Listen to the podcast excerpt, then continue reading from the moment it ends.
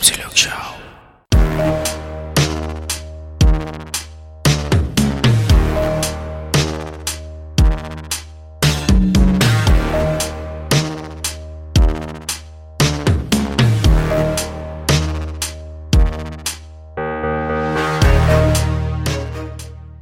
Welcome back sa The Game Silog Show, kwentuhan podcast about video games. Ako si Jazz at ito ay Game Silog episode 66. Ngayon, um, sobrang special ng episode natin kasi meron tayong guest and believe me, sobrang mabibilib kayo dito kasi sobrang bata niya at sa sa sa edad niyan to nakapag-develop na siya ng isang video game and horror pa. So, please welcome Kenneth. So, Kenneth, welcome sa show.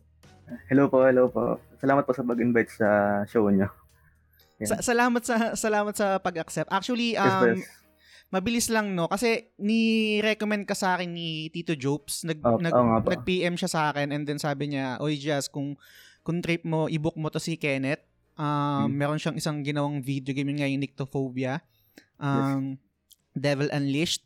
So, matagal na tayo nakabook no, pero nilaro ko kasi muna yung game para at least Ah. kahit paano may idea ako dun sa buong game bago natin i-discuss mamaya. Mama- Mamaya marami akong Hmm. mga gustong itanong sa'yo kung paano mo to din-develop, ano ba yung mga ah, mga influences mo, and tungkol din sa story ng game. So, guys, kung Yes. ayaw nyo ma-spoil, siguro mamaya mag, magbibigay ako ng warning, pero kasi I think kasama yun dun sa magiging magandang kwentuhan namin mamaya ni Mhm. Kenneth eh. So, ba- bago yun, bago yung ano natin, bago natin i-discuss yung game mo mismo and yung kung paano mo din-develop etong game na to, gusto ko muna malaman, ano ba yung video game history mo? Yes, yun. So, before po ako naging game developer, talagang nag naglalaro po talaga ako ng PUBG. Ila, ito, kita niyo naman po, PUBG. Mm. Ayun. Doon po talaga ako pinaka sobrang na-addict noon. Mga college, eh, senior highlight noon Mm. past two years. Ganun po. Like, ngayon naman po is parang nag- nahumaling naman po ako sa Minecraft. Yan. Yan. Bali, yun lang po talaga yung mga ano ko sa gaming. But also, Mm. lang, naglalaro din po ako ng mga Watch, Watch Dog 2, GTA 5, mga ganyan po. Yan. Typical, Nice. typical gamer po talaga. Nice, nice. So, ang ang question ko sa'yo is muna, no? Ilang taong ka na pala? Ayan po, ah, 20 years old po ako. Grabe, ang bata. Tapos may nagawa ng game. So, pang ang astig, astig niya, sobrang astig niya. Mamaya, i- i- marami akong mga tanong tungkol dyan sa ano. So, ang ang video game influence po or yung mga games na nilalaro mo is yung PUBG, Yes, tapos yes. Mga multiplayer um, games. mga multiplayer games Ah, talaga. FPS mga ganun, yes. So, ngayon, hindi ko alam na yan yung game, na mga game na nilalaro mo. So, sobrang curious ako. Saan nang galing yung influence mo para gumawa ng isang horror na game? Yan, ito po yung naano ko po sa horror games. Last, nangyari po to, nangyari po to nung last year lang. Nung kalagitnaan po ng pandemic kasi marami nga po tayong oras. So, marami din pong oras para mag-YouTube, mag, ganun, mag-Google. Hmm. Kaya ayun, so nakita ko po sa YouTube is parang sumisikat po sa mga streamers tsaka sa mga YouTubers yung mga horror game. Ah, Ganun. Yun, so naisip ko po is, una, tinry ko po lang po talaga siyang gawing parang parang experience lang, parang try ko lang, kung, try ko nga kung kaya kong gumawa ng horror game. mm. Ganun. So, yun po. Tapos, nung nauna, tinry ko lang. Tapos, habang patagal, mas na-motivate po gawa ng mga, parami ng parami po yung mga horror game na nade-develop kada buwan, kada months. Ah, so hindi Yeah. lang ito hindi hindi lang ito yung game na nagawa mo. Marami ka Ah. na talagang game na nagawa before. Ano po, ah, siguro kung tutusin, pang 10th game ko na po talaga. Wow. Yeah. Pero may, may genre ka ba na parang nasasabi mo na parang genre of expertise Ah. mo or talagang horror yung mga games na ginagawa mo? Ayun, nung una po kasi is, ang mga ginagawa kong games is mga mobile games lang po mga, Mm, mga simpleng mobile games, mga 2D. But Mm. habang tumatagal po is, um, unti-unti po ako nagmo-move sa 3D. Mm. Yung mga FPS, FPS games po, mga ganun, mga ah, hyper casual games, mga, Ah, ganun. hyper casual games. mga ah. panglibangan, pang- pampatanggal lang po ng mga board. Ganun. Mm. Tapos nitong nakaraang taon lang po talaga ako nagsimula mag-horror.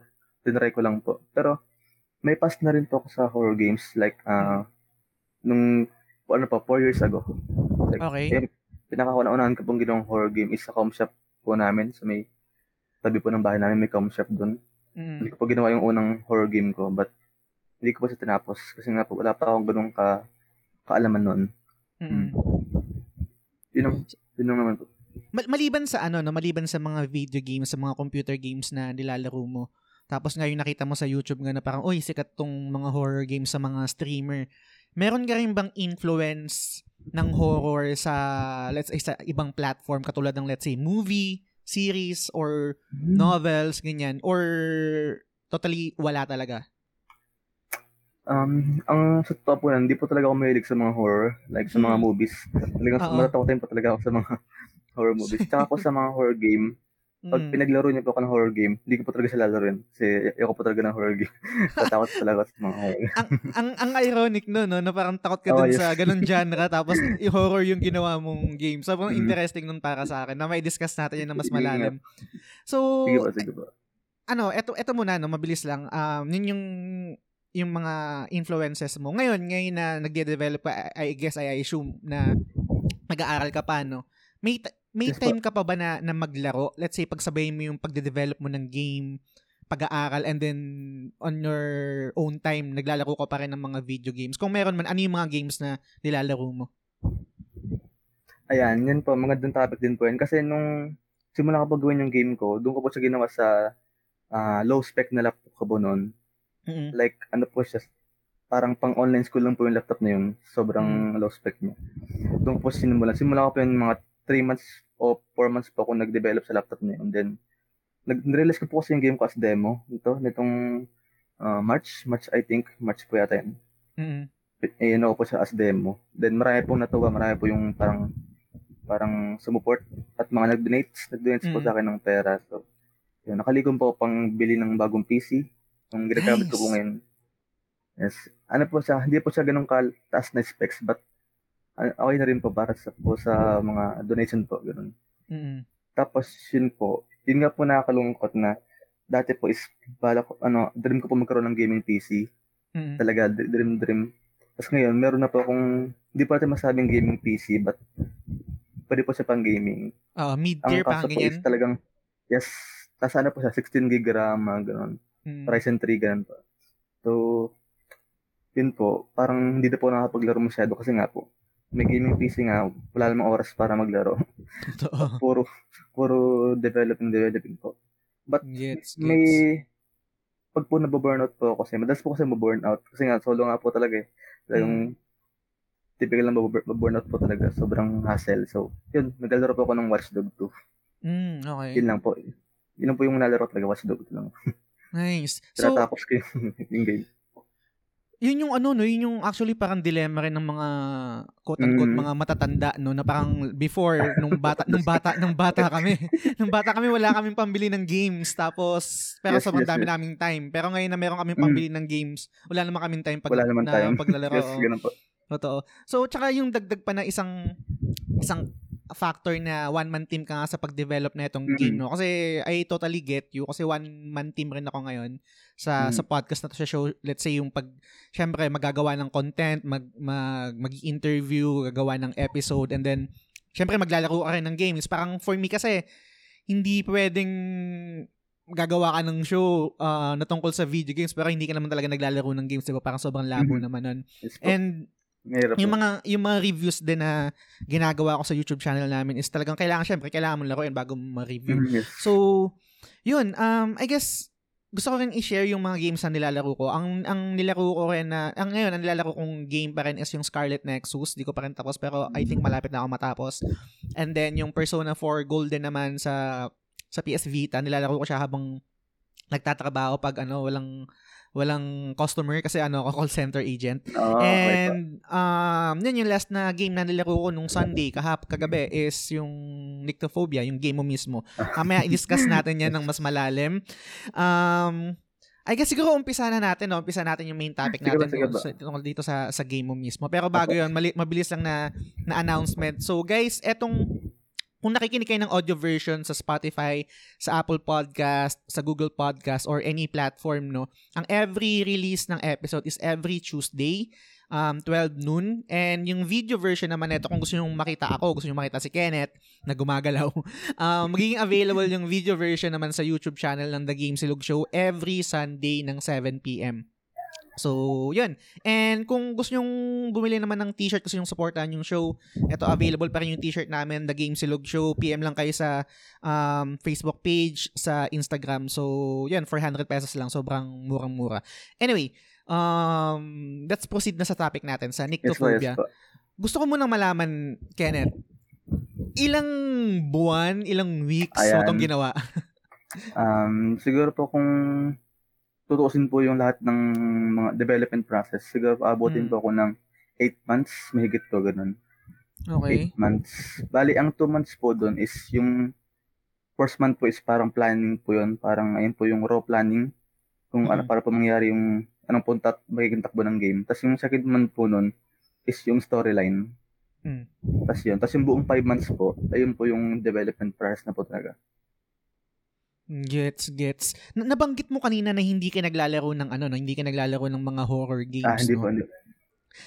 Surprising yun sa akin kasi kumbaga parang wala kang influence ng game o most likely siguro napanood mo lang pero kung paano mo i-apply yun dun sa sa game mismo is for me very remarkable no kasi I think yung ibang mga video game mechanics dito is pwede natin i-compare sa Outlast ano ba yes ba Outlast po talaga siya. Inspired Diba? by Outlast po talaga. yun inspired by, by Outlast pero Mm. hindi mo hindi mo siya nalaro eh I mean Ay, pwede yung mo ma- Outlast po, nilaro ko po siya siguro mga 10 minutes lang, tapos ayoko na. Eh, binura ko na. gets Naroon na sa YouTube ng mga gameplay. gets gets pero from playing Outlast ng 10 minutes na-apply na-apply mo na rin kagad siya dun sa yung, yung inspiration mo dun sa game na-apply mo na rin mismo sa sa game mo mismo no so Yes, I po. I think sobrang remarkable yun and nga yun yung una kong nakita and mamaya siguro mm, okay na rin to na mag-jump tayo dun sa gameplay mechanic na um, using video camera dun sa para sa night night vision no Yes ang isang hindi ko rin nalaro yung Outlast. Hindi ko pa rin siya nalaro, Mm. pero nakikita ko siya. Parang familiar, parang familiar ako sa isang gameplay mechanic no na na nauubos pa, naubos yung Yun, battery, naubos tama ba? yung battery. Oo, tama Oo. po. Pero dito sa game mo, Akin po, hindi, hindi, siya na, hindi siya nauubos. Ano Yes. yung parang ano yung naging decision mo doon or parang yung creative decision mo na okay dito sa game ko hindi nauubos yung battery ng video camera. Ah, ano, dalawa po yung talaga yung reason ko doon, dalawa po. Mm. Yung unang reason po is para po hindi po ma mabugnot yung mga player na pag wala na pong batteries. Kasi po pag naka-flashlight ka po sa game ko, sobrang dilim po talaga pag naka-flashlight. Kasi Mm. wala po talaga halos makita. So, Totoo. naisip ko po is kapag naka-night vision ka, mas makikita mo ng buo yung jump scare. Mas Mm. matatakot ka. Kasi pag flashlight po is, hindi po siya makikita. Hindi ko po matatakot sa jump scare. Parang masayang po. Totoo. Yun. And um personally nung nilaro ko yung Nyctophobia, parang minimal lang, minimal lang yata yung paggamit ko dun sa flashlight kasi madilim talaga Yes, pag flashlight lang. Tas, kaya Intended naka night po talaga vision yan. lang ako. Yun. So, So, so yun, yun nga din. Tsaka, okay, ah marami, marami akong gustong itanong sa'yo na, na ang tawag dito. Siguro mag mag-proceed naman tayo sa ano, sa sa sound design. Ikaw din gumawa nung sound design na ito mismo. Um, yung iba po dun is, kinuha ko lang po sa YouTube, mga royalty-free sounds po. Tapos na-remix Mm. ko na lang po siya para anti-copyright din po. Ako na po din Mm. nag-remix. Nice. Kasi lagi ko to nabab lagi ko to na nababanggit sa mga previous episodes namin pag mga kunwari nagiging topic namin yung Resident Evil, Fatal Frame sa mga horror survival game no. Survival horror game. Um per- personally ah, you, you you can disagree okay lang 'yun, okay lang 'yun. Mhm. Um na pag ang game, ang genre is horror, ang heavy lifting palagi is dun sa sound design. Yes, yes. Kasi um kahit naman sa kahit naman sa movie, eh, pag nanonood ka ng movie, takpan mo yung tenga mo. Mm, Sobrang laki na ng bawas ng takot. Mm, yes po.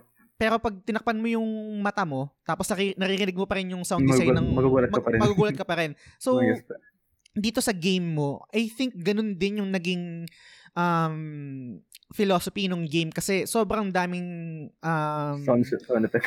sound effect na nakaka na Yes, magugulat yes. ka talaga na and I can say na mas nagul mas nakaka mas nagugulat talaga ako doon sa sa sound kaysa doon Mm. sa sa visual. So an- ano yung ano mo doon? Ano yung atake mo doon na parang okay, ito yung tamang lugar, ito nga yung magbibig, ito yung mag-heavy lifting ng game when it comes to scaring people, no? Pa- paano yung naging proseso mo nun? Yun po. Kasi nga po talaga, yun nga sabi, gaya, po na sabi nyo na mas malakas po yung effect ng sounds kaysa dun sa visual na jump scare. Mm. So, ang number one ko bang ginawa dun is yung palakasin ng slight yung mga sounds. Yung talagang Okay. mawi- mawiwind lang po yung mga tenga nila. Mm. Pero tsaka po yung mga pagkaka-remix ka po ng mga sound is like yung mga talagang creepy na sound. Like yung sa The Grudge, lang po sa The Grudge, yung Oo. growl yung The Grudge yan. Kasi feeling ko po kasi napaka-creepy nun. So, yun po yung kadalasan na ina-add ko sa mga sound effects. Tsaka po yung mga biglaang ah, parang beat, mga bass, bass drop, mga gano'n. Kaya mga boom, mga ah, ano pa na bang, ano yan? Mga basta po, mga biglaan pong sounds na malakas bigla, pahina na pahina po, gano'n. Mm, gets, gets. Para po Tsaka- sa una pagka ano, ay para po pagka pag nagulat po sila, parang dahan-dahan po yung nagpa-fade pa ba, Mm. balik-balik. Gets. Tsaka yung ano no, ito usual to sa sa mga games din sa mga let's say sa mga Resident Evil yan, mga ganyan na Mm. Yung sound design nila na pag naka, pag merong kalaban, merong background music na parang Yes, oh, e- yung ito yung cue mo na merong kalaban. Kalaban. Tapos pag na, pag nawala na yung music, ibig sabihin parang safe zone ka na. Mm, yes po, tama. Yung yung ito nung sa game no, isang napansin ko is and I guess ito rin yung nag-create din ng takot no, ng kadalasan ng mga scare jump scares no. Pag Mm. walang tunog, syempre ang parang as a gamer, anticipated mo okay, safe to. Parang atmospheric lang na okay marinig. Tapos biglang baliktad. Tsa- oh, yun, tsaka, biglang may matatakot, 'di ba? Tsaka biglang may malakas na sound. So paano mo paano mo na formulate yung ganung atake? Kasi 'di ba yun nga gaya ng sabi ko, usual merong sound eh. Alam mo na eto, dun, dun, dun, yung mga nakakatakot, 'di ba? Pero sa'yo tahimik, tapos biglang dun dun aatake ng ng gulat. Mhm, mhm. Paano paano mo na formulate yung ganung atake dito sa game mo? Yung, kaya po nakita ko sa ibang games, na yung nga po sabi niyo, typical na una may sound muna, tapos tsaka lalabas yung jumpscare. Parang Mm. expected mo na po na may jumpscare kasi may may parang may meron po signs. Ah. Sa may cue ka eh. May, meron ka ng cue eh Mm. na, okay, eto may kalaban, ganyan. Tapos, a-anticipate yes, mo na yung gulat. Mm. Sa akin po, iniba ko na. Kasi nga po, ang goal ko po talaga sa game ko is talagang maging, mas kakaiba po siya sa mga typical na horror game. Hindi po siya like mga normal na game, ganun. Talagang naiiba po siya. So, ganun po yung mga approach ko na yung sounds po na, na may sub door po, may part po ng door. Mm. Kapag pasok mo po doon, wala ka pong maririnig ng mga signs na ah, may jump scare dito, may jump Ah. scare doon. Wala. Pagka pasok mo po doon, pag na-trigger mo po yung event doon, bigla Mm. na lang po may parang sasabog na lang po yung tunog sa tenga mo. Totoo. para po para mawiwind lang po yung player doon. So, ganun po yung ano. Maraming kung- beses maraming beses ako nagulat dito sa sa Mm, game yes. mo. Kaya nung siguro mga yung pang third time na nagulat ako, ang ginawa ko na kasi nasa baba ako naglalaro, and kasama ko yung mga parents ko dito, no. Um, kasi nasa sala yung yung yung PC ko and then nandito rin yung Mhm. TV nanonood yung yung parents ko. Ginawa ko naka-head naka, naka-headphones kasi ako. So dinaya ko yung game mo, sorry. dinaya ko yung game mo. Tinanggal tinanggal ko yung isang yung hindi ko sinuot yung isang headphones ng tenga ko Mm. para naririnig ko yung pinapanood nilang TV. Tapos yung Ah. sa'yo, naririnig ko lang yung sa kabilang tenga. Yes. Kasi yun nga, ilang beses na ako nagulat na parang nothing against nung dun sa gulat, no? Kasi yun talaga yung intention ng game. Pero Mhm. dinaya ko na siya na para hindi ko marinig yung gulat. Binuksan ko yung kabilang tenga. so, yun. Sobrang, in- Yun- sobrang, yun po. sobrang galing. Ang Ang galing lang. Na, natutuwa ako dun sa, sa ganun na ginawa mo dun. Okay. So, siguro mag, ano naman tayo, mag-proceed naman tayo dito sa, sa visual. Doon nabanggit ko kanina na, na ang heavy lifting is yung sa sound design din talaga pag sa Yes yes gantong genre. Pero so hindi ko naman sinasabi na walang tulong yung, yung visual kasi Mm. combination na siya Combination ng dalawa. yung combination, yes. Combination na ng dalawa. Eto, saan naman nanggaling yung inspiration mo dito dun sa design nito na Actually nung umpisa pa lang, 'di ba, meron ng meron ng ano eh, meron ng nakakatakot eh, 'di ba, yung parang sa CR tapos lalapitan mo, biglang may Yes jump scare doon. Apo, Yung meron. design yung design nitong mga characters dito or yung mga monsters, quote unquote monsters dito sa utak niya ni ano nung, nung bidang Hmm. babae. Sa, saan galing to? Saan galing yung, infer- yung inspiration dito? Y- yung parang main enemy po kasi doon is yung parang babaeng walang balat, yung sunog Ah, po ah, yun. mm, Yung para po siyang ano, flesh na excuse po, yung flesh lang po siya. So, mm, na ano ko po yun sa mga ano ah yung sa ibang horror games na kasi typical po sa horror games is mga white lady, mga, ah, mga classic na uh, mga multo. So, binago ko po yung approach ko, ginawa ko po siyang parang medyo nakadiri din at the same time. Tsaka nakakagulat at nakakatakot po. So, yun po sa mga to. Pinaghalo po siyang zombie, tsaka pinaghalong ghost din. Yung itong model netong kalaban na ito, gaano mo katagal ginawa to? Ay, yung model po is, ano ko lang po yan, i-search ko lang po sa Google yung mga free Mm. Kasi po, wala na po akong time mag-model ng 3D enemy. Mm, So, gets. Naghanap na lang po ng mga paid or mga free kung may free man, gano'n. Mm. Gets, gets. Um, tawag dito, yung sa story, mag ano tayo, mag-proceed naman tayo sa sa story, no? Pa pa jump jump tayo pero I guess okay lang okay lang din naman 'yun. Eto guys, kung ayaw niyo ma-spoil, um mag-skip niyo muna to pero kung I, I guess kahit ma- ma-spoil kayo, magulat, matatakot pa rin kayo sa game eh. Mm. So, pwede mo ba ikwento sa akin yung, yung story? Kasi ako, alam ko na, okay, Yes. ang, ang, ang, ang pisa is parang, nandun siya sa, parang sa bahay and then mag, mag, Christmas Eve, Mhm. tapos pupunta siya sa, sa isang asylum, no? Ikaw, ikaw ba, parang, paano nag-start yung ano neto? Paano nag-start yung story neto? Paano mo siya sinulat? And Ayan. yung, yung dulo. Okay. Okay, yung, yung storyline po nan talaga is hindi po siya pagkagawa namin ng storyline.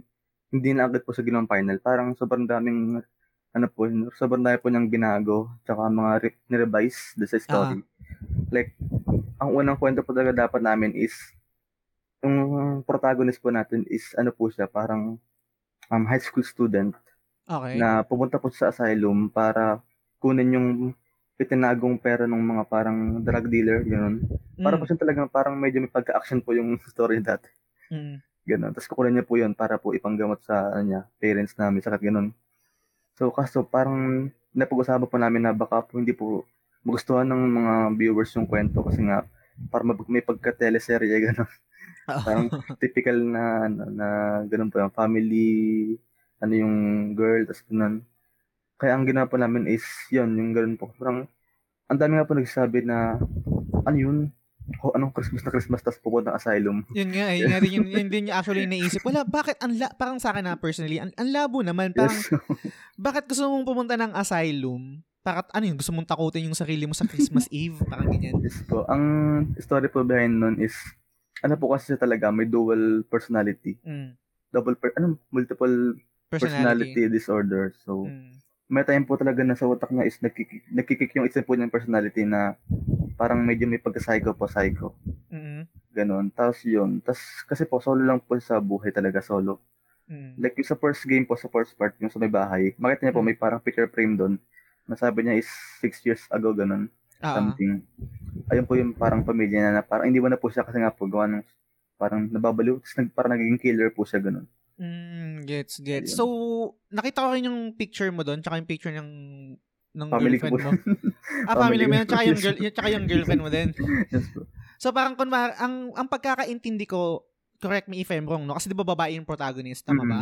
Mhm. So, ikaw yung boyfriend Yes po ako. po. ng babae. Yun. So, ang nangyari is, iniwan siya ng buong pamilya niya, iniwan siya ng boyfriend niya. Po. Ang naisip po namin is Mm. nasa plot ng story is parang pinatay niya yung buong pamilya niya ganun. Mas di niya Pinatay naalala. niya. Di niya naalala kasi nga po yung isa niyang personality naglaho na. Ang natira na lang po sa kanya ngayon is yung mabuting personality niya. Pero ang naalala niya po is parang nagbakasyon lang siya sa ganung lugar. Ganun. Mm. Ganun po.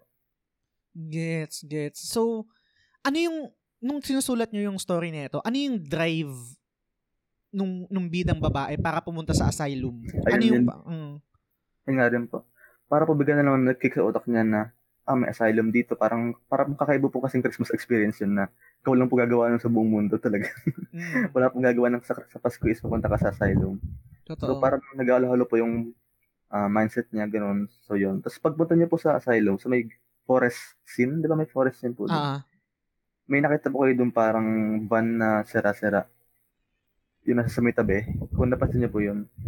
saan siya sa, le- sa bandang left or bandang right? Kasi bigyan kita ng bigyan kita ng idea na ng context no. 'Di ba nung yung space na 'yon, nung sa may forest, This po. me- medyo may medyo malawak na space no, wide area.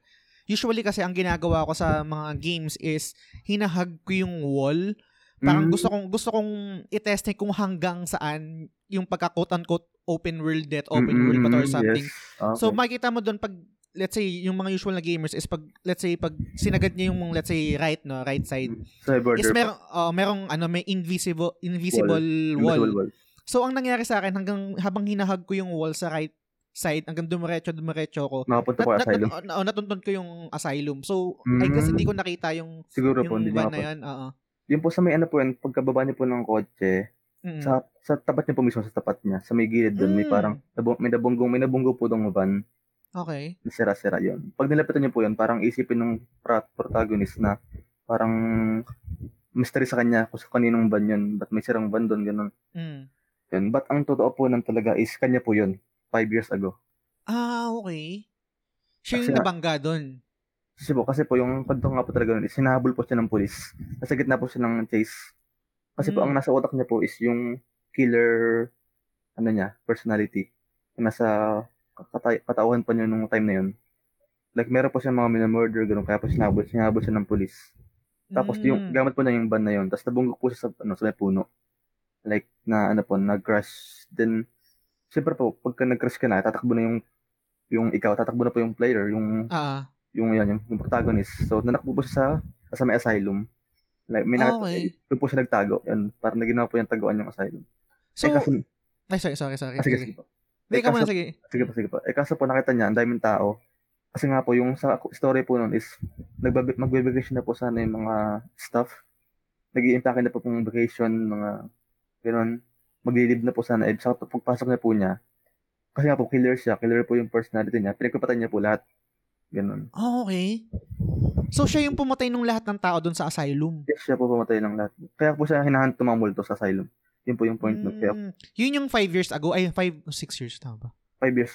Five years. yun yung nangyari ng five years ago. Yung pinatay niya yung buong doon sa asylum, parang Yes ganun. po. Yes po. Mm, okay. So, yun din yung dahilan kung in- gaya ng nasabi mo kanina, kaya siya iniwan ng pamilya niya, kaya mo siya iniwan bilang boyfriend. Ah, Hindi, ang point po na pinatay rin, pinatay rin po yung buong pamilya niya. Kasama po ako dun. Ah, okay. Pinatay rin talaga. So ngayon, nung, yung, yung- yung, yung bahay, yung din sa first scene, doon sa may bahay, Crime scene po talaga yun. okay, gets, gets. Sino yung, sino yung character doon sa CR? Sino yung mismo na yun? Ano lang yung- po, parang hallucination lang po yun. Parang foreshadowing na po sa mangyayari sa asylum. Mm, hindi naman ito yung parang let's say parang ito yung killer self niya na parang ang ang nang-hunt sa kanya mismo is yung sarili, niya rin. niya. Hmm. Or Ay, hindi po, hindi po, hindi po. ay hindi. Parang foreshadowing lang po talaga yun na mangyayari sa asylum. Parang, parang sign Hmm. lang po kung ano yung mangyayari sa pagpunta sa asylum. Yun po. Gets, gets. Mhm. Okay, so punta naman tayo dito sa sa asylum, no. Hmm. Um, I'll be honest, no. Uh, Kenneth, hindi ko natapos yung game. Marami nga po hindi nakatapos. hindi ko natapos yung game. Ito yung siguro yung isang um, siguro magiging feedback ko, no. Mhm, Sige po. And sa kabilang banda, okay, unahin muna unahin muna natin yung positive. Mhm. Yung yung yung gantong klaseng gameplay is I think nag-work to, nag nagdadagdag rin to sa, sa sa takot factor ng game kasi hindi mo alam kung ano yung gagawin mo. Mhm. May mga certain spots, may mga certain items na magti-trigger kung saan ka pupunta. So, yun yung pansin ko doon. And then eto, umabot ako hanggang doon sa may second floor. mm, And ang nice. ang naging ang naging issue ko dito is may nakuha akong susi. Tapos ang sobrang siguro ang, bilis ko. Hindi ko nakita kung ano yung susi na yun or something yung item Oh. na yun. Ngayon, wala siyang yung game kasi walang inventory, 'di ba? Ah, wala po. Hindi ko po So hindi, hindi ko ma-review kung ano yung nakuha kong item. So parang nawalan ako, nawalan yung nawalan ako ng parang clue kung saan akong pupunta next. So ngayon nung pinindot ko yung escape kasi I'm parang I'm looking for something na parang inventory para makita ko kung ano yung item na Mhm. nakuha ko. Pinindot ko yung kabu- at fault ko to. Pinindot ko yung main menu. Pinindot ko yung main Mhm. menu. So pag pinindot ko- sa main menu, bumalik, ako sa Bumalik umpisa. yes. So, yun yung nangyari. So, after nun, ah, okay, umpisa ulit sa umpisa kasi napindot ko yung main menu. Eh, Oo. walang, parang walang save state to, di ba? Hindi ko po siya nalagyan ng save. Oh. Oh, yung save state. So, yun yung naging struggle ko dito nung, nung, nung nasa second floor na ako na may nakuha akong item Mhm. tapos hindi ko na alam kung saan ako pupunta. Ano yung ano ba yung next na na scene dito kung kung okay lang ano spoil na rin natin. Saan, saan niya po nakuha yung susi nun? Sa part?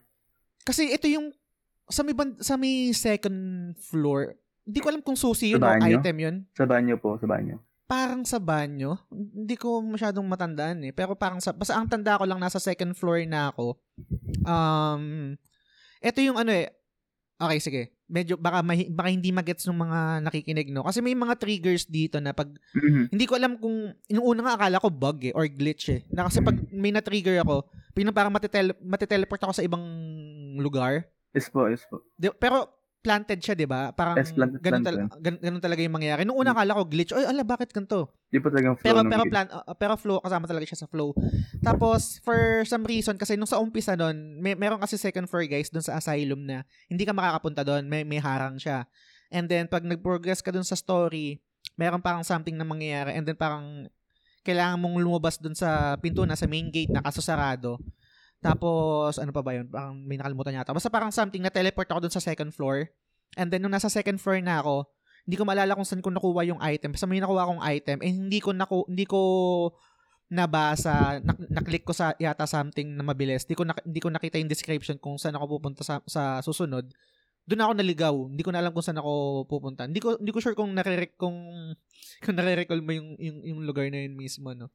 Mhm. So, doon, doon ako na ano, doon sa second floor na yun. And, kung okay lang sa'yo, ano ba yung mangyayari dun sa ne- next dun sa ano? Dun sa second floor segment na, meron, meron pa ba siyang ibang space? Kasi parang, I think ah, sorry ah, na parang ang, ang main goal ko na is para lumabas dito sa sa asylum. Yes po. Na-open niyo na po yung second floor, yung naka-chained na pinto, or hindi po? Ay, hindi. Hindi ko na, hindi ko Ah, okay. na So, open yun. Ang, Nakuha niyo po talagang susi sa CR po yun, CR. mm, Yun, yung, sus- yung susi po yun is para po dun sa chained na door, yung naka-padlock po. Nakata niyo po yun, part niya.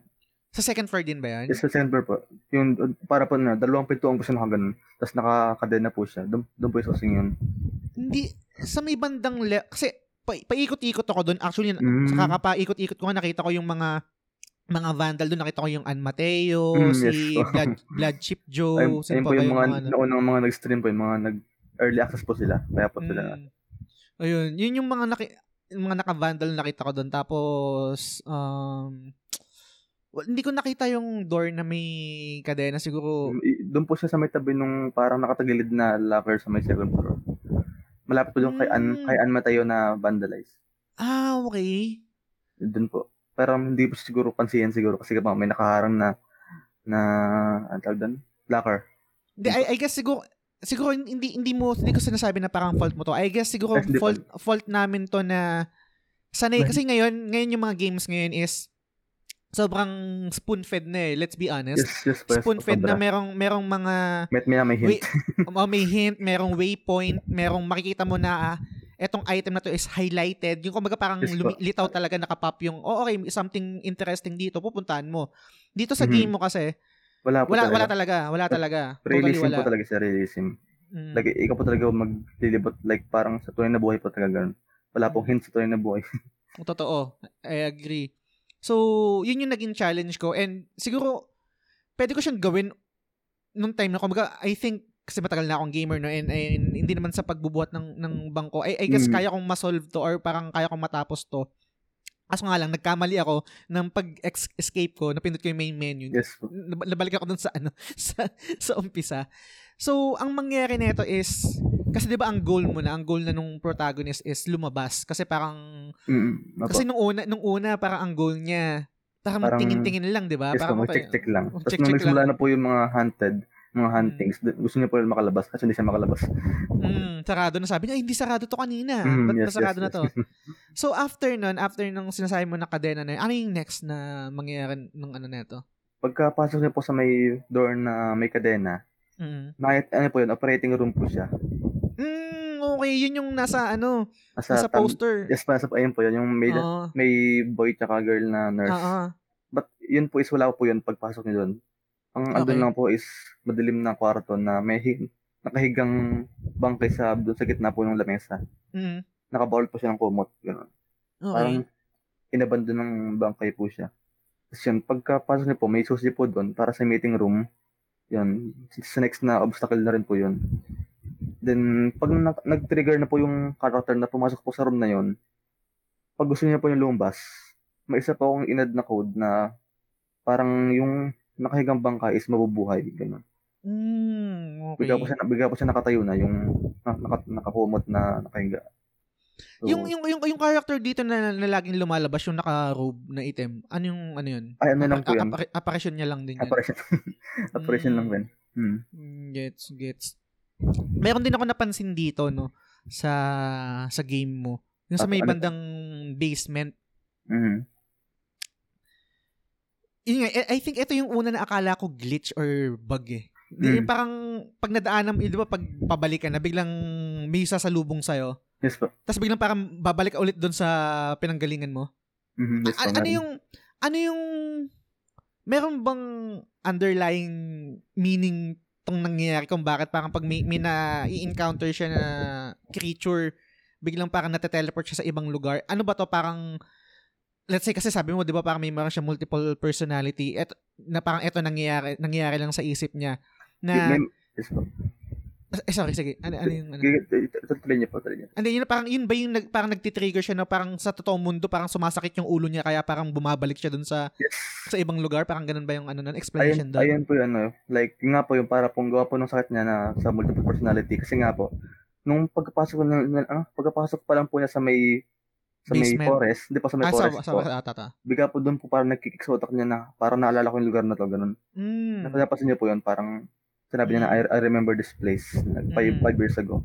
Doon po nagsimula yung parang utak niya eh, medyo nagkakaroon po ng parang konting um, bumabalik na po yung dati nakaraan, ganun.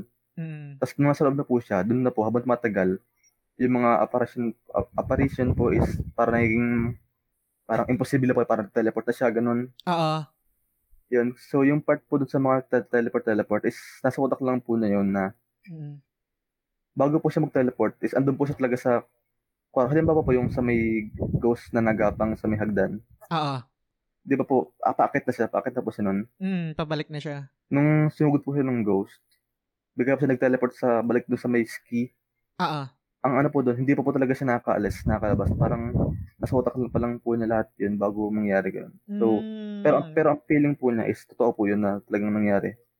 para gets, kung- gets. Nasa ibang dimension po yung utak niya. Tapos yung katawan niya nasa Seems normal. same place lang. hmm, Gets, gets. Pa- paano mo naisip yung ganitong atake? Kasi, I'll be honest, no, nung, nung unang na-experience ko to, akala ko, ano to, glitch ba to? Bug ba Mhm, to? Na yes. parang, bakit parang something na ganito? Paano mo naisip yung ganitong atake na, okay, gawin natin to na parang nagte-teleport, pero sa kabilang banda, ang explanation dito is, nasa isip niya lang yon In reality, hindi talaga siya umalis doon sa same spot hmm, na yon Yes. Paano mo Ang ano- naisip yun? Ah. Doon po, pagkakuha niyo po ng key sa may basement, sa may dulo, yung kitchen key po yun. Naalala niyo po kitchen Ah, yung key. kitchen key, oo. Biglang makikita niyo po, pag palabas na po kayo, nag-saving yung game. Kung napasin niyo po yung nag-save Ah, yung ah, game. ah, ah, ah. Yan. Eh kaso ang sinabi ko po sa intro ng game, there will be no saving, no reset, no restart. Kung nabasa niyo po sa Mm. warning. So yun, yung pong part na yun, yung saving na yun, hindi po talaga siya nagsisave. Like, pang ano lang po sa player yun. Kasi nga po, siguro, lahat naman po siguro ng naglalaro ng horror game, alam na yung technique na kapag nag-save yung game, may mangyaring ano, di maganda, ganun. Ah, ah. Ayun po yung mindset na po siguro ng mga gamers na naglalaro ng horror. So, inad ko po yun yung fake saving na ano, na ah, okay. text Galing para- nun. maisip po nila, ah, ayun na, may mangyaring masama na. Pero totoo, wala po talaga saving. Kasi nga po, nag, sinabi ko na po sa una na, no saving, no, uh, you only have one life, Mm. no restart, no replay, no. Yun. Pampa, psychological ano lang po talaga. yun. Hindi po siya galing, ng ang, ga- ang galing yan. Mal, parang mala Kojima yan, kung familiar ka kay Kojima.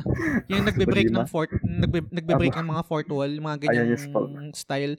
Idol Actually, actually, naging ano ko yan, naging question ko yan. Kino-question kita habang nilalaro ko kasi parang Mm, ilang beses nangyari sa akin na, na- may na-encounter ako na nakalaban na parang nilapitan ako tapos bigla lang ako nag-teleport. Hindi ko Mm. alam kung, habang nilalaro ko kasi yung game, hindi ko alam kung yung death dito is, yes pag, nila, pag nilapitan ako, death, ah, o kung, kung Yes. nilapitan ako ng kalaban, yun yung death na yun. Na parang, Mm. okay, ano, bumalik lang ba ako dun sa same spot ko kasi parang save state yun?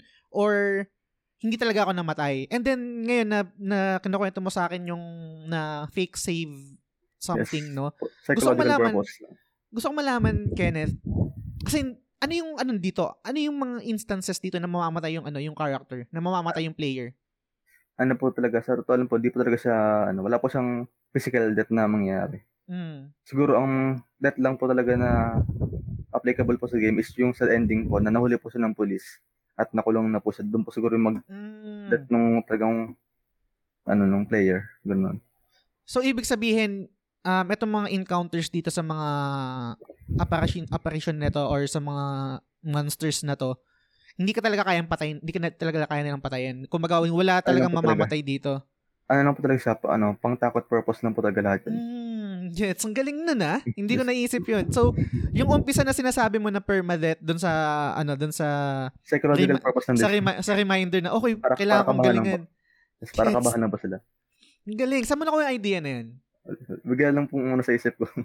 Ang galing. Ang galing nun.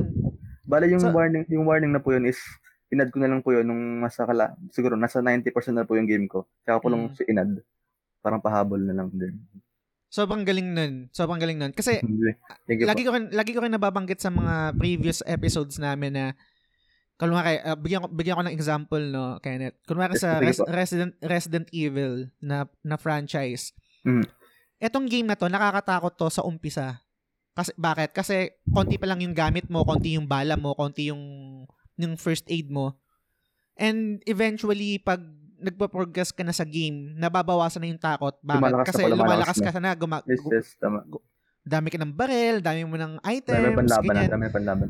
Mm, etong etong mga gantong mga klaseng game na to na parang pag wala kang means to fight back, mas nagke-create din siya talaga ng takot sa gamers Yes eh, kasi wala wala kang ano eh. So etong etong dine-develop mo tong tong game na to, itong horror game na to, Nicto uh, Nyctophobia, Nyctophobia. no?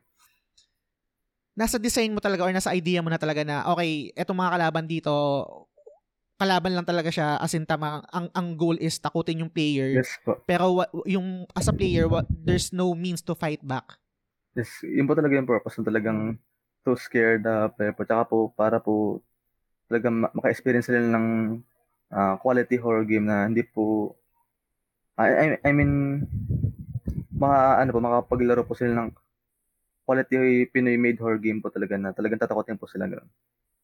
Totoo. And natakot din talaga ako. Kahit a- a- a- ako po talaga at i-share ko lang po din mm. na habang dire-develop po yung game, tatakot din Mm. po ako. Ikaw din mismo. natakot. Seryoso po. Habang, yung nga pa sabi ko po sa ano, ni Tito Jobs na habang ginagawa ko po yung game ko, Mm. habang, kasi po, siyempre, may mga, sobrang dahil pong test run ng game para makita ko Mm. kung, kung nagpa-function yung script ko, yung code ko, Ah, ganun sa yung mga jump scare kung effective ba, kaya tinatry ko lagi. So yung kapag po tinatry ko siya, lahat ng ilaw ng asylum nakabukas, ino- ino-on ko lahat ng ilaw. Parang di nakakatakot.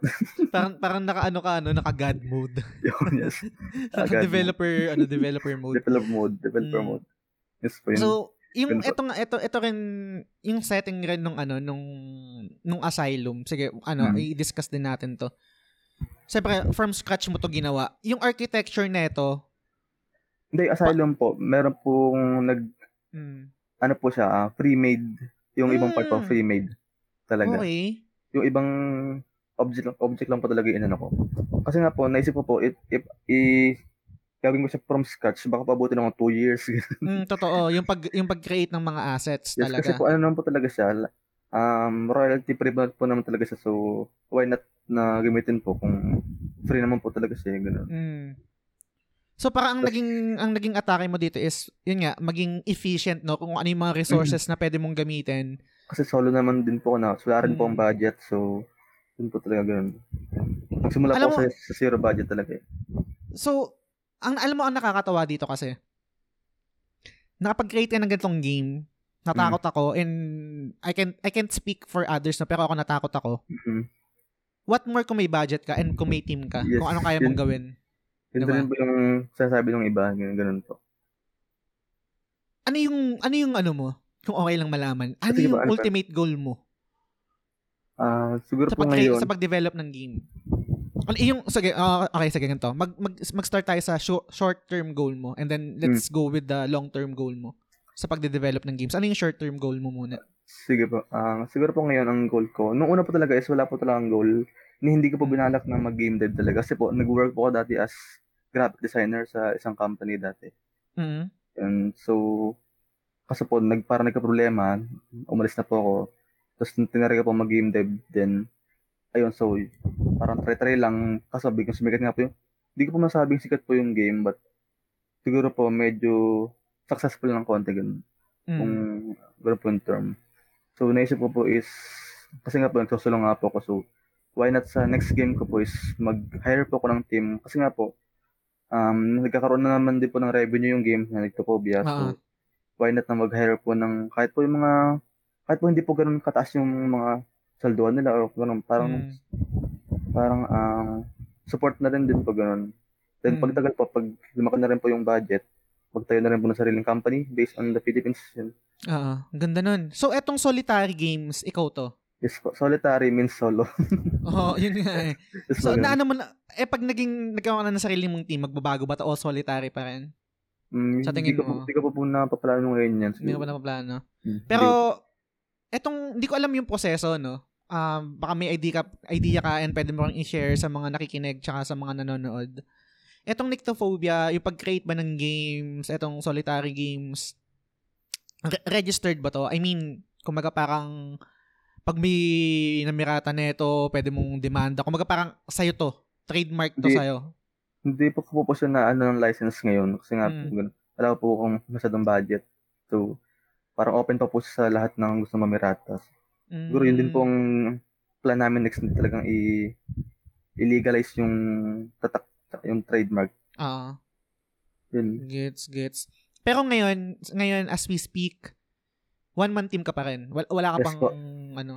Pero meron um yung publisher ko nga po pala na Lamina Studios. Mm. Sila po yung publisher ko. Um, meron po silang mga interns kasi po company na rin po sila na based on US. Okay. Like sila po yung nag-publish ng game ko sa Steam tsaka nag-handle ng mga marketing tsaka promotions. Mm. So yun, meron po sila mga interns na parang pinasok sa company nila. Mga OJT po yata yun or ganun. So, Gets. ang ginawa po namin, yung lima po doon na game developer, pinasok po sa akin na ako daw po yung mag-handle sa kanila. Nice. Parang siguro masabi ko na rin pong team sa ngayon. Ganun. At paano, yung, paano, paano mo na-contact tong Lam- Lamina Studio? ah, ano, po, sila po yung nag-contact sa akin nung kasagsagan po Oh. ng, dem- nung demo nung game ko po, ng demo. Mm. Nagsabi po sila kung gusto kong may pag-partnership sa kanila. Na may Ah. contract. Siyempre, meron po yung cut. Yung Ah. industry, industry, yun. Ganun po. kung okay lang malaman kasi ako wala rin akong idea and then yung Hmm. mga nakikinig din no. Meron lang akong konti pero wala akong exact figure sa kumbaga sa relationship ng isang publisher at saka ng isang Mhm. developer. Paano nag-work to? Paano yung hatian ng revenue? Ah, Paano okay, sige yung po. kung bigyan mo lang ako- parang pwede mong bigyan kami ng idea Sige po, tungkol wala dito. po. Mm. So, ang napag-usapan po namin na sa kontrata po namin, ang akin po is 70%. Kanila po yung Okay. 30. Yes po. Ang kaso, kasi nga po, sa Steam po naman siya upload. Mm. So, may cut din po yung Steam na 30%. Totoo. Mm. So, ang akin na lang po is 40%. Kanila po yung 30, sa, sa Steam po yung 30. Ganun. So, yun, ganun po yung Mm. kontrata namin. Gets, gets. Pero, when you say na sila yung nag-publish, ano yung tulong nila? Nagbigay ba sila ng Okay. budget sa'yo? Nagbigay ba Ay, sila ng po. set ng ano? Pa- paano yung naging ano nun? Yung una pong naisip ko kasi, ah, publisher. Siguro bibigyan ako ng ng budget pang gawa ng game. Ganun po una Ah, ko naisip talaga. Ako din eh. Ganun din yung naisip ko. Para, kaso, iba po sila na parang more on marketing po talaga sila. Like, marami po silang handle na iba't ibang content creators na talagang pag Mm. binigay po sa kanila is parang may instant na, di na po sa instant, parang mas mabilis po yung pagtaas ng game. Mm, Like, okay. ganun. And also, yun po nga po mga papers sa Steam. Kasi nga po, Mm. kala ko po sinuuna pag mag-upload ko sa Steam, upload mo yung file sa Steam, publish, tapos na, kala ko po ganun Ah. lang. An kat, but nung nakita ko po yung paano yung proseso, talagang, ah, hindi ko po kayang, ang dami, so, Mm. ang daming legal, legal issues na kailangan pong asigasuhin, ganun. Mga tax, mga ganun. Ah. so, sila po So, ang nagproseso, ang, ang nagproseso nun is yung yung publisher mo. Yes Yung. Lamina. Saka Okay. po natulong din po sila sa mga storyline. Yun po, natulong din po sila sa pagbuo ng game, sa pagbuo mismo ng game. Hindi lang po sila parang publisher. Mm. Parang, May creative inputs din sila. mm, yes po, yes po. Yes po. Gets, gets. At- And ang nga po pala, and mamaya po may meeting din po kami like kung ano po yung gagawin sa next na game namin. Kasi po may demo na po ako sa next game namin Nice. na ginagawa. Kasi po habang ginagawa ko yung Nictophobia, inunti-unti ko po yung next game. so nakabuo po ang demo. Pwede ba natin pag-usapan yan, yung next game mo? Sure, sure po, sure po. Okay, mamaya pag-usapan natin na. Pero Mamaya may po, question may question lang ako dito sa Nicto- Nictophobia din and dun yun sa behind the Apa, scenes, apa. no? Okay. So, yung pag-submit nito sa Steam, ang nag-handle na nito yung Lamina na sila na yung bahala doon, and then marketing, etc. Mhm. Um, sabi mo, parang international company to, tong Lamina. International po sila. Saan sila naka-based? Sa US. US sila. Po. Okay. Ang ang question ko is kasi yung mga reference dito, English naman yung game, no? Pero most of the references dito sa game is, I think, mas ma- magigets ng mga Pinoy, no? Yes, Ano mga ka- Easter kumusta- eggs. Ano ba, yung mga Easter eggs. Ano naman yung, kumusta naman yung reception ng mga international players kung, kung nakakatanggap ka na? Pwede mo bang i-share yun na parang ano yung dating sa kanila, ano yung feedback nila tungkol dito sa game na to? So, yun nga po. Noong una po, ang kinakabahan po ako kasi nga po, pag international, parang mataas po standard nila sa mga games. Mm. Kahit po solo game, solo developer ka, ang standard po nila is mataas talaga. Oo. So, una kinabahan po ako doon. Kaso nung ngayon po, pag search po sa, sa YouTube na nagto po ba this gameplay, Mm. sobrang tayo pong mga foreigner na naglalaro. Nice. Nakita ko po yung nakita ko yung mga mga game nila reactions. Talaga sobrang nagulat po talaga sila. Ganun. Tapos nagustuhan din naman talaga po nila. Ang ganda nun. Sobrang, Yun- yun. sabang nakaka-proud, no? And, Mm, mismo. Alam mo na tawag dito, pasensya ka na, no? Kasi hindi talaga ako well-versed sa PC games kasi more, most of the time talagang console games lang ako. And then yun, Yes, hindi ko, first malal- po. hindi ko malalaman to kung hindi dahil kay Tito Jobs. So, shoutout Ako, sa po. Tito Jobs. Ang ngayon na kinukwento mo sa akin to, ngayon na, kasi hindi, hindi ko pinanood yung interview mo kay Tito Jobs kasi syempre, gusto ko fresh ako dito, blank slate, no? Ang ngayon na, naka, na nakakakwentuhan kita, Mhm. ang ang tumatakbo sa isip ko, bakit wala pang or baka baka meron na correct me if I'm wrong. Bakit wala pang mga big big um news article news something na Yan. nagko-cover sa na nag-i-interview sa kasi we should we should be proud of this project eh na Apo. parang kailangan ng more exposure nito. Mhm, So yes cor- correct me correct me if I'm wrong. Meron na bang lumapit sa na let's say mga sa, sa mga website, media, sa media. mga media, oo. Um, sa akin po wala pa, wala pa. Oh, putang ina ba't ganun? Labo nyo naman, guys. Nantay-antay ko nga rin po. Ang sobrang labo nun. So. I will I will make sure na sobrang mali, malit lang naman following ko kay Net, no? Pero I Okay will lang make po. sure to to promote this this So, game thank you pa, thank you. kung hanggang sa makakaya ko. Mm. So, sobrang labo nun sa akin na kasi eto, I, Baka I po hindi don't, ko nakikita. I, I, I don't want to parang to compare no? Ano parang eto bakit ganito? Ganyan ganyan. Kasi before na na na, na, inter, na nakagawa rin naman ako ng episode sa ano sa eh nakalimutan ko yung pangalan. Shit ang, ang tanda ko na kasi. Um shit. Um Pinoy Pinoy ano din siya? Pinoy developer din siya. And yun Balete. Balete City. So Apo. Kung familiar ka doon, 'di ba Ay, sobrang Balete City ako eh. Oh, 'di ba sobrang nag-create siya ng buzz. Nakita Kasi 'di ba eh. parang Pinoy game na develop tapos based sa Na, nabalita ko po sa TV yun eh. yun nabalita sa TV, may mga guesting sila. Mm. Ah, sobrang goods no, nag ganun yung ginagawa Yes noon. Pero sa kabilang banda kasi development stage pa lang sila, 'di ba? Yes. Gets naman yun. Kasi sa parang ang target nila is AAA game. I guess siguro etong media natin, ang problema sa atin is parang hindi hindi pa sila ganun ka well versed pagdating sa indie game na let's say pag hindi AAA game kung hindi mainstream hindi hindi something parang Mm. hindi worth it na parang i-cover, hindi pansinin. Pero sobrang nagkakamali kayo. Kasi sobrang laki din ng ano, sa ano naman na, sa, sa PlayStation ecosystem naman na, yung mga indie games yan, an- sobrang laki din ng Mhm. ng ambag niyan, yung mga games na nalalaki, yung mga Dead Cell, yung Super Yes. Ah, yung ngayon yung sikat yung Hades, 'di ba? Indie game, indie game din. Sobrang dami, Hollow Yung ano Knight. po, yung, yung Valheim. Oh, yun, indie game din Valheim din, indie game din yun, sobrang sobrang sumikat yun. Pero sobrang, sobrang sikat po. So, eh wala, naka, naka-disappoint lang yung media natin. Sana meron nakikinig dito na na writer or na nga something po. na para i-cover ka, interviewin ka para mas magkaroon ng exposure, no? So, Pero, kung okay, ay, ah, meron po palang isa ako, yung, Mm. yung isa po. Alam niyo po yung ano, yung OMG na website po ba yung OMG? Ay, oo, OMG, oo. Nakikita ko din sila. Yan, siguro, siguro, yan sila po, nag-contact na po sila sa akin. Siguro, Nice. sila pa lang po sa ngayon. Ata. OMG. Nice. Yan. Goods Yun yun, po. sobrang goods Yun po nun. lang pagkakalam ko. Tsaka sana mga anak pa ng mga anak, no? Sana, kasi kailangan, kailangan Yes, po. talaga natin to. And we have to be proud of this, ano, this project. Kasi, hindi, ako mismo, guys, hindi ako magsisinungaling siya kasi natakot talaga ako. And yun, yun talaga yung goal ng game, eh, matakot. So, kung fan kayo ng Mhm. mga horror games, mga ganitong klaseng game, I think this is for you. And, yun, gusto, ang gusto ko din malaman, no, kung okay lang din na i-share mo yung, yung information tungkol dito, is, kamusta naman yung Nyctophobia sa Steam? Yung Ayan, nabanggit mo kanina yung nabanggit mo yung revenue, 'di ba? Um, goods ka ba? I mean, goods ba yung yung kinikita na nitong game, etc. Kung kung okay lang na i-share. Na, na, not necessarily na i-share mo yung exact figure or something, pero Sige sige kamusta naman? Kamusta At naman? Bigyan lang po akong clue. Clue na lang po siguro. Siguro, yung sa system naman po siguro, yung simulan po lang sa ratings ng game. Mm. Ratings dun po is naka-positive po sa Steam. Positive talaga. Nice. Like, Good. meron pong isang nag nag thumbs down pero lahat Mm. po ng nag-review is naka-positive po siya. So maganda Yes. rin po yun sa game. So next naman po is yung sa revenue. Dito po ako talaga na nagulat po talaga ako din. Mm. nagulat po ako diyan kasi nga po first week po ng release na namin umabot na po halos ng 6 digit yung revenue namin. Nice! Ang ina, I'm so happy for you, puta. Grabe. Halos po halos hindi po talaga siya 6 digit. Halos po Mm. halos 6 digit na rin. Laki din no, malaki na Lapit yun. na 6 digit. Mm.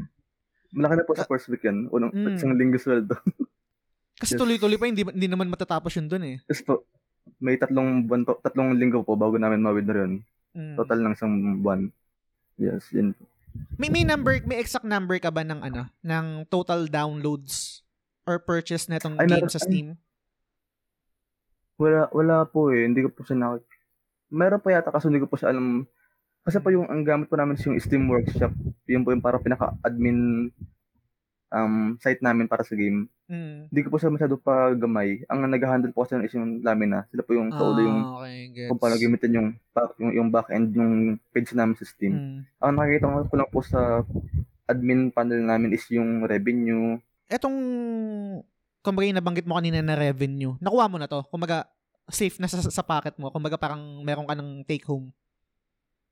Nasa Steam pa rin po siya. Ah, nasa Steam pa rin siya. Kumbaga, ang, ang Steam ba is meron siyang threshold na ito yung kailangan ma-meet na, na sale Meron po, bago mo po. ma-withdraw? Ah, Okay. Pwede mo ba i-share 100 yun? 100 Kumbaga, dollar daw. 100 dollar? daw.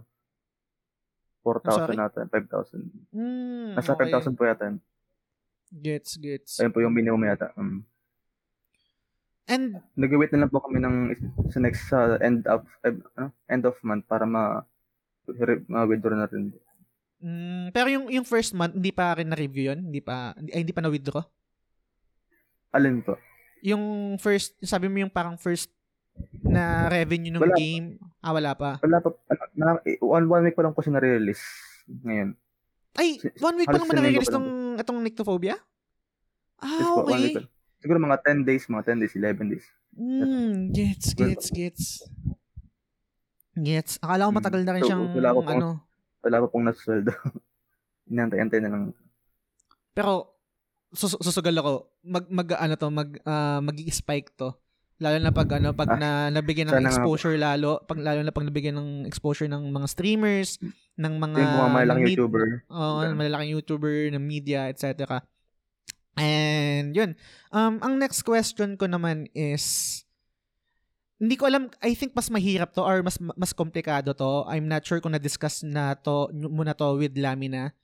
Meron ba kayong, ah, meron ba kayong goal na i-release naman to sa PlayStation, sa Switch, sa Xbox with achievement um system kunwari yung trophy system dito sa sa PlayStation kasi I th- I guess talagang kunwari ako trophy hunter ako um sobrang big deal din sa amin yun and sa tingin mo ba mag-release kayo dito or sa ngayon wala pa hindi niyo pa naisip na market etong mga console gamers Ang nag-ano po sa akin dyan is yung Lamina. Sila po talaga yung may alam kung paano mag-port from PC to Mm. Xbox or PS4. Mm. So, may sinabi po sila sa akin na parang plan din po namin i-release sa Xbox soon siguro. Mm. Xbox. Kasi po sa PS4 kasi parang medyo mahirap-hirap Komplika- po siya i-release sa Xbox. Mm. Yes. medyo Especially komplikado indie game nga po siya. Parang ang mga nasa Xbox po is mga talagang AAA ga- games, mga ganun. Mm, Yun gets, po. gets. Tsaka parang Oh, malaki rin yata yung, Xbox. di ko sure kung, ano, di ko sure kung magkano yung cut no kasi diba sabi mo sa Steam, 30%. I'm May not sure cut kung, po sa Steam ba third? uh, I'm not sure kung magkano sa PlayStation Network, kung 30% din ba or Opo, Hindi something. ko rin po alam kung magkano. Hmm. Hindi ko rin po Ayun. alam dun. Malaki So, rin po siguro. sobrang gusto ko lang sabihin sa'yo na sobrang natawa ako dito sa experience na to though hindi ko siya natapos kasi nga nabobo ko dun sa main Okay menu. Um, gusto kong malaman yung future nito. Yung bagong game Mm. ba na nilalaro, ah, na dinedevelop nyo ngayon is something na related dito sa Nyctophobia? Bagong genre ba siya? Ibang Um, genre ba siya or something? Pwede mo ba kami bigyan ng idea? Yung, yes po, sige po, sige po, sige po. Yung next game po is horror pa rin po siya. Nice. Parang, ano pa rin po siya. Tra- Kasi single player nga lang po siya talaga. Dahil po kasi nag-request na gawin daw po ng multiplayer, ng mga ganun, multiplayer horror, para po Mm. mas sumikat daw po, which is totoo naman po talaga na nakaka ang bilis sumikat ng mga multiplayer games sa Mm. panahon ngayon. Kaso ang problema po namin doon is yung networking. Talagang Totoo. sobrang hirap po talaga mag-handle ng servers. So, stick po muna kami sa single player. Mm. And yung next game po namin is um, more ano po siya, more immersive po siya talaga. Like ang plan po namin doon is madouble yung scare factor na nakatala sa Nectophobia, ganun. Mm. Double. Yun, Nice. yun lang po. Yung, yung... And ano po siya, Ah, sige. ang ano po siya, medyo yung quality po niya is medyo double sa Nectophobia. Pati mga mechanics. Mm, Yun po, mas so, parang better pwede, pwede na siyang po. pwede na siyang i-consider as double A game. Sa As opo, double A, double A. double A game. Nice. Opo, parang po. Ano yung ano neto? Ano yung time frame? Ano yung time frame nyo dito sa next game nyo sa tingin mo? Parang Development. next year or po. development uh, stage cycle. Parang Hmm, 5 years, siguro ah, 5 kasi five pa years, sorry. Mm. Years. sorry. Kasi pa yung... Gulat ako. sorry, nagkamali ako. Sabi ko Yung- sana 5 months eh. Tawagin 5 years. Five months. So, yung sa ectophobia ko po kasi is inabot ko siya ng 8 months Mm. ng solo dev po ako noon. At gamit ko po is bulok na laptop. So, madalas po nagbo-blue screen, naglalag, ganyan. So, but eto po namang next game, kasi may team naman po ako. Masabi ko na po sa team, kasi nga po, like pas 6 six na po siguro kami, 6, bali 6 po kami sa team, yung mga interns po. So, Mm. siguro mas magiging double po yung speed ng development process. And siguro, um, by the, mm, hindi ko po, hindi po magsasabi ng exact na month, Ah, pero yung tansya ko po is siguro mga March ng 2022 or mm. ah, March, April, ganun po. Summer po ng 2022. Gets. Ganun. Etong, po, etong, ang plan po namin is maging polish. Yes. mm, etong bago sa bago yung game, no? Kasi nabanggit mo kanina ito sa Nyctophobia, more on using, ano, no, um, royalty-free assets. Ito sa next game nyo, ano, parang gagawa na rin ba kayo ng sarili nyong assets? Mag, mag, mag, mag, magmamodel na rin kayo? Or, ano?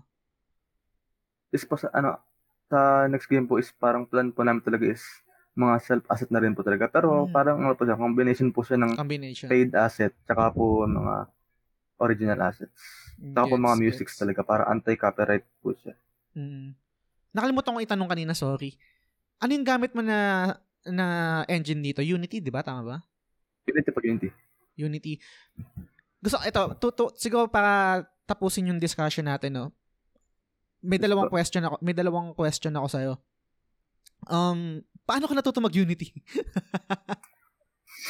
Yan po. Um, nagsimula pa ako mag-Unity nung ano, um, grade, ano ba? Grade Wow, 10, grade 10 grade. po ako. nun.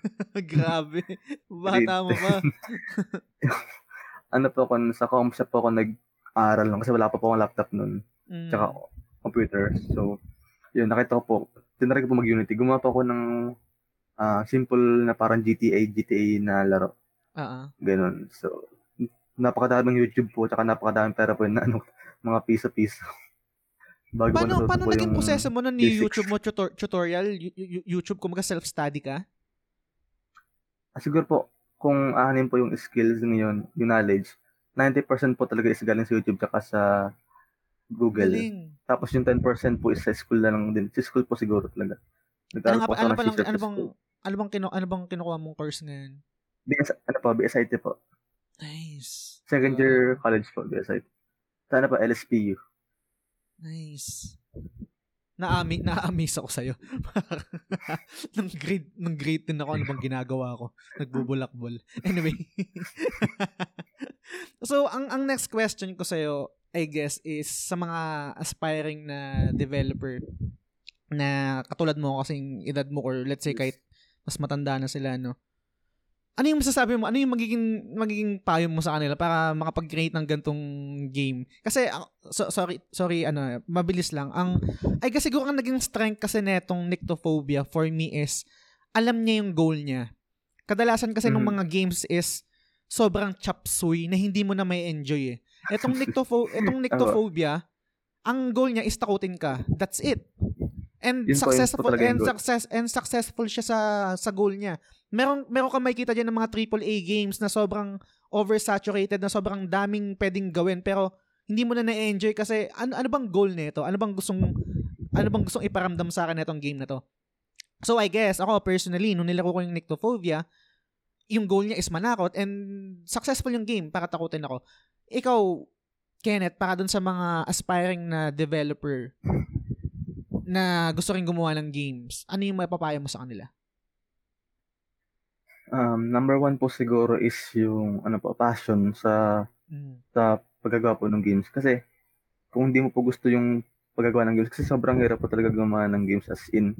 Sa Mm. pagka-code, pagka-code pa lang po talaga sa basa ka na sa ulo. Daming math. Ang Tayo bang panakot, ang daming math. yes. XYZ. XYZ, yun yung. Ay, iba yung naisip ko. Naisip ko parang XY. Ah, pero ano, mga X, axis. X, ah, yun, X-axis, Y-axis. Yes po, mag- marami pong ganun na ma-encounter sila if gusto nila magawa. Mm. Especially pag 3, 3D po talaga. So yun, Gets. passion po talaga at saka po yung sipag. Kasi sobrang dalas ko rin po dito maboard habang ginagawa yung game. Ah, Kasi ibiruin niyo po, sa loob ng 8 months, yung game ko lang nilalaro ko araw-araw, full to ulit. Nakaka-board na rin. Yung eh, nakalimutan ko itanong, siguro eh, siguro ano, itanong ko na rin dito. Dun sa game, um hindi ko kasi hindi, hindi ko kasi ako aware, hindi, hindi, hindi ko hindi ako aware sa sa Unity sa mga engine na to sa Mhm. development eh, sa sa mga engines kunwari yung Unreal, 'di ba, yung mga ganyan. Paano yung process ah, andun na ba siya mismo sa engine yung physics engine niya? Kasi kunwari eto dito sa game mo, 'di ba? Um, and acceptable naman to kasi nga yung indie game is yung ibang asset is kumbaga parang yung impact something is hindi rin ganun ka compared pag kinumpared mo sa AAA games or um paano ba yung paglakad niya minsan parang kahit naglalakad siya sa flat surface minsan dahil dun sa sa physics engine niya parang mukhang bumababa siya sa hagdan. Kasi parang makikita maano mo 'di ba parang ganyan. So paano ba yung proseso nito dito sa sa engine ng ano yung Unity meron ba siyang sariling physics engine na nandun na or ikaw pa mismo nagko-code nun na okay ito yung impact ito yung physics dito sa game etc paano Mhm. yung ganun dun Yung sa laro ko naman po, ang ginamit ko lang po doon na physics engine is yung yung po pag nagdrop, nagdrop po yung mga gamit. Alam niyo Mm. sa may, ay hindi niyo pa nakita yun sa may ending. Kasi sa Mm. ending po kasi meron po dong pintong nakakahoy. Alam niyo ba nakita yung nakaharang na kahoy? mm. Yung pintuan po sa may second floor. ah, ah, Yung- ah. yun po, yun lang, yun lang po yung part ng game na may physics engine talaga. Ah, like yung may okay. gravity, tsaka po may kinetic push, at tsaka may inertia, mga ganun. Mm. Bali, ang ginawa po doon, yung kahoy na yun, habang hindi pa po nag, hindi, hindi mo po natitrigger yung event, mangyayari po, naka-steady, steady, ano, steady lang po siya sa ah, ah. dingding, nakadikit po siya sa, ano, sa pinto. And once na matrigger mo po, makuha mo po yung crowbar, and dumikit ka po sa kanya, at pinress po yung E. Pag na-detect Ah. po ng Unity na nag-press ka ng E, mangyayari po, yung, yung static na kahoy, mapapalitan po siya ng, ano, tinatawag na rigid body. Ayun po yung parang, Mm. may weight na sa siya mga ragdoll. Yes, Ah, sa- mga magkaka-weight- rag- magkakaroon ah, magkaka-weight na siya. Mm. Yes, maapektuhan na rin po siya ng gravity. So, babagsak na po siya. Ayun lang po yung part na may Nice. ginamit akong ano, na physics. And built-in po siya sa Unity. Built-in. Etong lahat to ni YouTube mo lang to Yes, YouTube. Napakadaming YouTube. galing. Sobrang galing na amaze ako. Hindi ko alam kung anong ginagawa sa bu- hindi ko alam kung anong ginagawa ko sa buhay ko ba't ganito. anyway, sobrang sobrang nag-enjoy ako ano Kenneth no. Ang, ang dami kong natutunan sa and sa, sana nag-enjoy ka din. Ayoko nang tagalan to kasi baka may meeting may meeting ka may meeting ka pa mamaya. Hindi ko na kukunin yung hindi ko na kukunin yung yung oras mo no. I guess siguro magpo-proceed na tayo sa ano, proceed na tayo dito sa last segment ng ng show which, which is yung off-topic recommendation. Um Mhm. ito yung guys, kung, kung first time kayong listener ng show, ng The Game Silog Show is ito yung segment na nagre- nare-recommend ako tsaka yung mga guest ng mga anything na hindi related sa video game. So, Kenneth, ano yung marirecommend mo sa sa episode na to? Ah, hindi po siya connected sa video game, no? Mm-mm. Hindi po siya connected. Like, pwede po mga movies, ganun. Yes, pwedeng pwede. Na sa tingin mo na parang oo. Siguro po ngayon, hindi ko po, hindi ko po kasi alam na kung gusto lang karamihan yung mga movies na parang mga um, may pagka-thriller, mga ganun po. Ah, But may, pinap may pinapad po ako ngayon. I mean, nung last week ko po yun, kasi tin- tinigil ko na po ngayon, medyo na-board po ako. Pero maganda po yung story niya. mm. Um, recommend ko po is po yung Under the Dome. Kulang po yung movie yun. Hindi, Under the Dome. Isang movie ba yan? Hindi siya series? Series po siya, series. Ah, series. Ah, available siya sa Netflix? Certain, ano po siya. Um, parang po yata available. But may Hmm. website po akong pinapanood niya na free po sa site na yun. So, Mm. yun. Ano yung storya na ito? Para bigyan mo ako ng idea tungkol sa ano. Ah, sige. Ano po siya, yung bida po dun is parang na-trap. Ay, yung ano po siya, parang pumasok po siya sa isang city, sa Okay. town, sa ano pala town. Tapos sakto po, pagpasok niya doon, may nangyari pong parang kakaibang fenomeno na may bubagsak po na higanting dome, invisible dome na parang gawa po sa ano, kuryente. Invisible po Mm. siya sa paningin, but ayun, so yung buong town po is nakakulong sa isang dome. Ang parang plot po na story is kung paano sila makakalabas.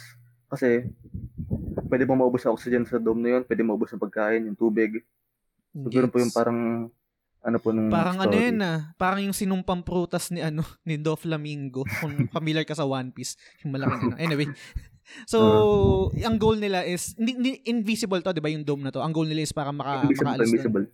Tapos hindi po siya Yes. nasisira kahit anong, kahit nuclear bomb po, hindi po siya masisira. Nice.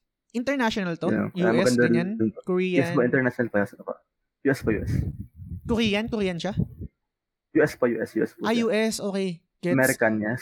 Hmm. Panoorin ko, Mhm. interesting yung ano, interesting yung ano, yung story niya, yung plot niya. Pero masyado So- lang po siyang mahaba, kaya Ilang episode? sobrang haba po nung, ano po siya, ah, season, tatlong season po siya. Ah, Tapos tatlong per season. season ay may, per season po may 13 episodes siya. Oo. Tapos every episode po is 1 hour, halos every episode 1 hour. Mm, gets, or 50 gets. minutes. So, sobrang tagal. mag invest ka talaga ng time, no? Pero interest, Mhm. interesting yung ano, yung yung yung plot. It- Itatry ko siya kung Yes po, maganda po siya. Maganda po. ano sa sa free time ko. So, yun yun yung recommendation, yung off-topic recommendation Mm, ni yes po. Kenneth is ano nga ba yun? Under the Dome?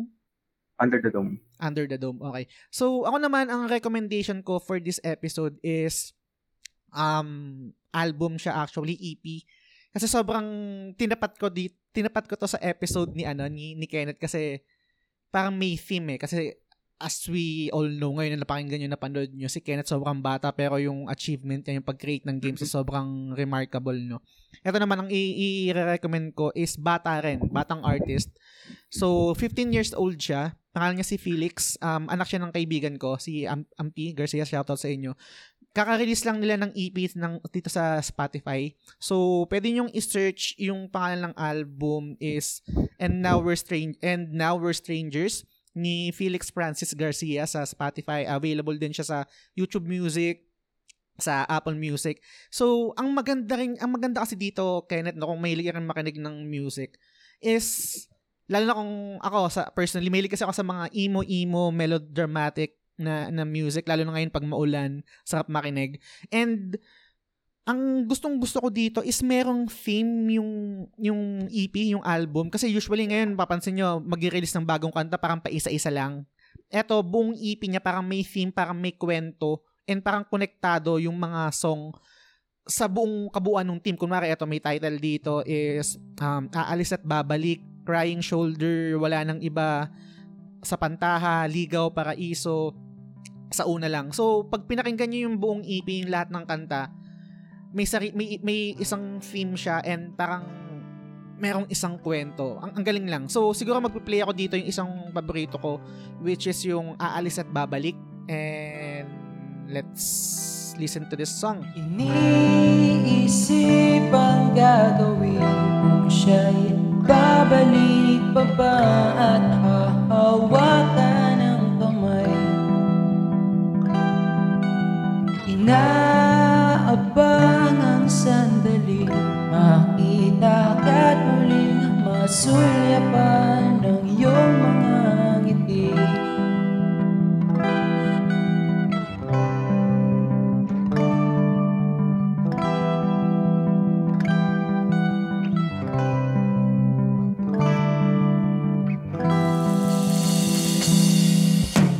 So, yun, yun yung aalis at babalik. Pwede nyo siyang i-stream sa Spotify, sa YouTube Music, sa Apple Music, kung anong man tawag. Nun, lalagay ko na lang sa link ng episode kung gusto nyong pakinggan. No? Mhm. So, yun. And Now We're Strangers ni Felix Francis Garcia. Anak yan, anak yan ng barkada ko. So, shoutout sa inyo. So, yun. Um, yun yung episode natin ngayon. Maraming maraming salamat sa lahat ng nakinig. Maraming maraming salamat sa lahat ng nanood. So, ang, ang again, ang release nito is every Tuesday, audio version. And video version is every Sunday, 7, 7 p.m. sa The Game Silog Show YouTube channel. And Kenneth, ah maraming maraming salamat sa pag-accept na pag-accept ang puta sa pag-accept ng invitation ko sa'yo. Sobrang na-enjoy ko to and sobrang excited ako sa future mo. Sobrang excited ako sa mararating Hmm. mo. Sana um, lapitan ka ng mga media, ng mga kung ano-ano para mabigyan ka ng exposure kasi you deserve it. And Yes, thank you kailangan thank you. maging maging proud sa sa gawa mo kasi hin, kasi merong merong ano eh, 'di ba? Dumadaldal na naman ako, sorry. Meron kasing ano eh, meron Hmm. akong parang argument sa sarili ko na okay, gawang Pinoy pero hindi mo nagustuhan. Dapat dapat mo dapat mo bang i-promote or dapat mo dapat ka bang maging honest sa opinion mo na okay, hindi ko nagustuhan. Hindi ko siya magawang suportahan kasi hindi ko siya nagustuhan eh. Dapat bang Hmm. suportahan natin yung gawa ng Pilipino regardless kung nagustuhan mo o hindi? Hindi ko alam yung tamang sagot. Pero dito sa Nyctophobia, gawang Pinoy, nagustuhan ko, susuportahan ko, ipopromote ko to. Ga- ganyan Yeah. yung Thank you akin. thank you. Ayun. So.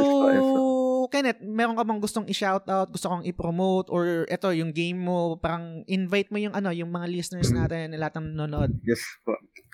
Sa lahat po na nanonood ng show na to, um, in-invite ko po kayo na i-download yung game ko na available po siya sa Steam. Um, worth 189 lang po siya. Ayan. So kung gusto niyo po ng true scares at ng mga jump scares, ito po yung game na bagay sa inyo. Yun po. Salamat po. Totoo, sobrang nakakatakot siya, guys. So, yun. And again, maraming maraming salamat sa pakikinig at sa panonood sa susunod na episode ulit. Bye!